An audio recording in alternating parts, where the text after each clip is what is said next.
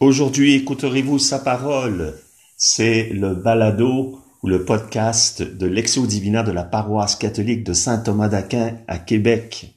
Aujourd'hui, nous continuons notre méditation des textes du premier dimanche de l'Avent avec l'Évangile. Dimanche soir, je parlais avec une jeune femme qui me disait Oh, ça faisait longtemps que j'étais pas venu à la messe, des semaines, des semaines. Et tout d'un coup, je me suis secoué, je me suis dit non, il faut que j'aille à l'église et je me suis inscrite à la messe. Ah, je lui dis mais c'est tout à fait l'esprit de l'avant. L'avant, c'est un temps où on se réveille, on se secoue de notre torpeur, on entre dans cette vigilance. Et voilà ce que nous dit Jésus dans l'évangile de Saint Marc au chapitre 13, verset 35. Veillez donc, car vous ne savez pas quand vient le maître de la maison, le soir ou à midi, au chant du coq ou le matin. S'il arrive à l'improviste, il ne faudrait pas qu'il vous trouve endormi. Ce que je vous dis là, je le dis à tous, veillez. Alors Jésus nous dit, il faudrait pas qu'il nous trouve endormis. Est-ce que ça veut dire que les chrétiens n'ont pas le droit au sommeil, n'ont pas le droit de se coucher le soir? Non. Mais dans l'Écriture, parfois on trouve un contre-éclairage. Voici ce que nous dit Saint Paul dans l'Épître aux Romains au chapitre 13, verset 11 et suivant. Vous le savez, c'est le moment, l'heure est déjà venue de sortir de votre sommeil car le salut est plus près de nous maintenant qu'à l'époque où nous sommes devenus croyants. La nuit est bientôt finie, le jour est tout proche. Rejetons les œuvres des ténèbres, revêtons-nous des armes de la lumière. Conduisons-nous honnêtement, comme on le fait en plein jour, sans orgie ni beuverie, sans luxure ni débauche, sans rivalité ni jalousie, mais revêtez-vous du Seigneur Jésus-Christ, ne vous abandonnez pas aux préoccupations de la chair pour en satisfaire les convoitises. Alors peut-être que c'est pas ça qui vous concerne, la débauche ou la jalousie aujourd'hui, mais peut-être simplement l'ennui, la solitude ou la tristesse que l'isolement parfois nous impose. Ce matin, à la louange de Lumière de la joie, après avoir invoqué l'Esprit Saint, il m'est venu une image d'une jolie marguerite tout épanouie je me disais, mais quel est le rapport? C'est pas du tout la saison. Et il me semblait que le Saint-Esprit disait à travers cette image, même, même si les jours raccourcissent, moi, ma lumière est sans déclin. Restons tournés vers cette lumière. Et la Lexo Divina est un moyen de le faire. En effet, voici ce que nous dit Saint Pierre dans sa deuxième lettre au chapitre 1, verset 19 et suivant. Vous faites bien de fixer votre attention sur la parole des prophètes comme sur une lampe brillant dans un lieu obscur, jusqu'à ce que paraisse le jour et que l'étoile du matin se lève dans vos cœurs. Puisque ce n'est jamais par la volonté d'un homme qu'un message prophétique a été porté, c'est porté par l'Esprit Saint que des hommes ont parlé de la part de Dieu. Donc, cette parole on l'a déjà dit, l'auteur en est l'Esprit Saint lui-même. C'est pourquoi c'est avec lui qu'il faut lire cette écriture. Et voici ce que nous dit le Conseil Vatican II dans Dei Verbum au chapitre 12. L'écriture sainte doit être lue et interprétée avec le même esprit qui l'a fait écrire. Pour découvrir correctement le sens des textes sacrés, il ne faut pas donner une moindre attention au contenu et à l'unité de l'écriture toute entière. Donc le Concile nous dit deux choses. D'abord, c'est dans l'Esprit Saint que nous lisons cette écriture dont l'auteur est l'Esprit, et notamment grâce au don d'intelligence qui nous fait entrer dans le sens mystique de la Bible.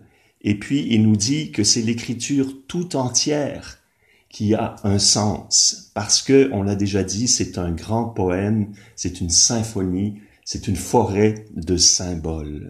Alors, nous allons nous mettre encore à la lectio aujourd'hui. Demandons l'Esprit Saint. Jésus nous dit, cherche et tu trouveras, frappe et l'on t'ouvrira, etc. Il y a un père de l'Église qui disait, frappons à la porte de la lettre pour que nous soit donné le sens de l'esprit, le sens spirituel des Écritures.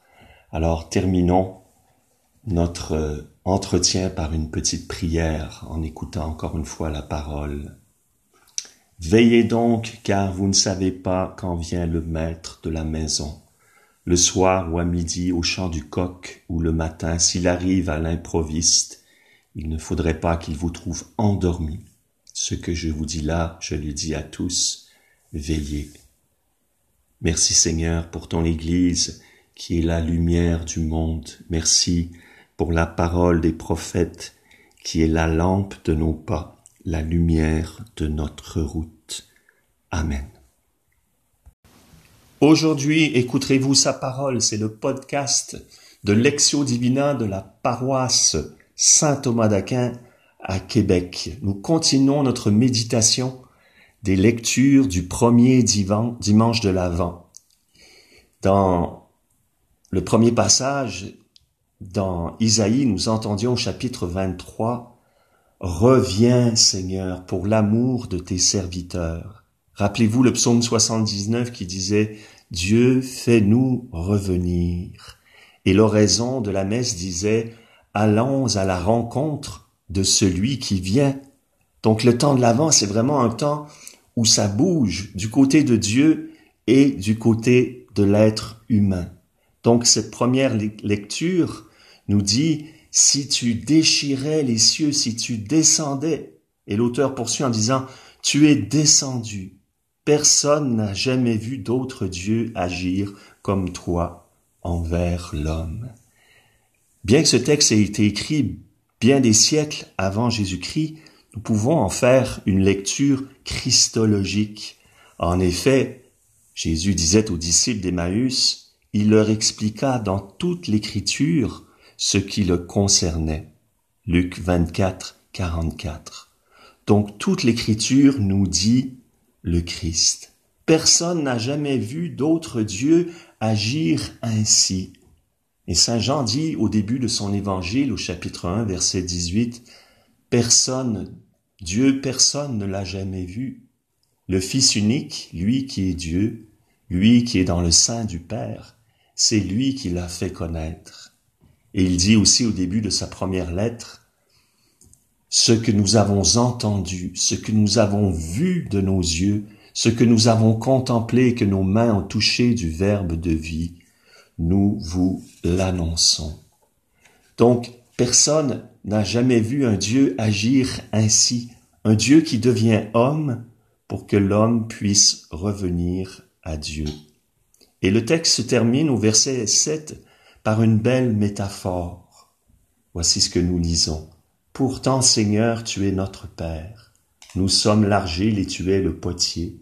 Nous sommes tous l'ouvrage de tes mains.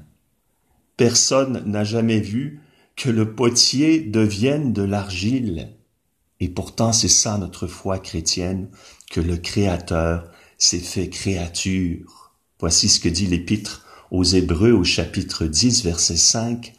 En entrant dans le monde, le Christ dit, Tu n'as voulu ni sacrifice ni offrande, mais tu m'as façonné un corps. Tu m'as façonné un corps comme Adam au commencement a été façonné, formé d'argile. Derrière, d'ailleurs, le nom Adam signifie le terreux, l'argileux. Et Jésus est ce nouvel Adam, ou, pour prendre une autre image, une nouvelle poterie. Voilà ce que nous lisons dans Jérémie au chapitre 18, versets 3 à 6. Je descendis donc à la maison du potier. Il était en train de travailler sur son tour. Le vase qu'il façonnait de sa main avec l'argile fut manqué. Alors il recommença et il fit un autre vase, selon ce qu'il est bon de faire aux yeux d'un potier. Ce premier vase, c'est sans doute la figure d'Adam qui a manqué sa vocation, et le second, Jésus-Christ. Non seulement Jésus-Christ, mais sa descendance spirituelle. Voici ce que dit Paul dans Romains au chapitre 9, verset 22. Dieu a supporté des vases de colère pour manifester la richesse de sa gloire envers des vases de miséricorde, c'est-à-dire ceux qu'il a appelés. Non, personne n'a jamais vu un Dieu agir ainsi. Eh bien, aujourd'hui, laissons-nous façonner par l'Alexio. Pourquoi ne serions-nous pas l'argile sur le tour de la méditation? La, parole pourrait ainsi nous façonner et mettre dans notre vase le trésor de la connaissance spirituelle. Ne faisons pas comme l'argile que décrit le prophète qui dirait au potier Qu'as-tu fait là? Mais laissons le Seigneur, par la lecture patiente et méditative, faire son œuvre. Alors, même si nous avons parfois l'impression d'être un vase raté, Dieu peut recommencer et par Jésus-Christ faire de nous un vase nouveau, un vase d'élection. Prions. Oui Seigneur, tu es notre Père, nous sommes l'argile, tu es le potier. Toi, ce potier qui s'est fait argile, donne-nous dans ce temps de l'avant de nous laisser humblement façonné par ta parole. Amen.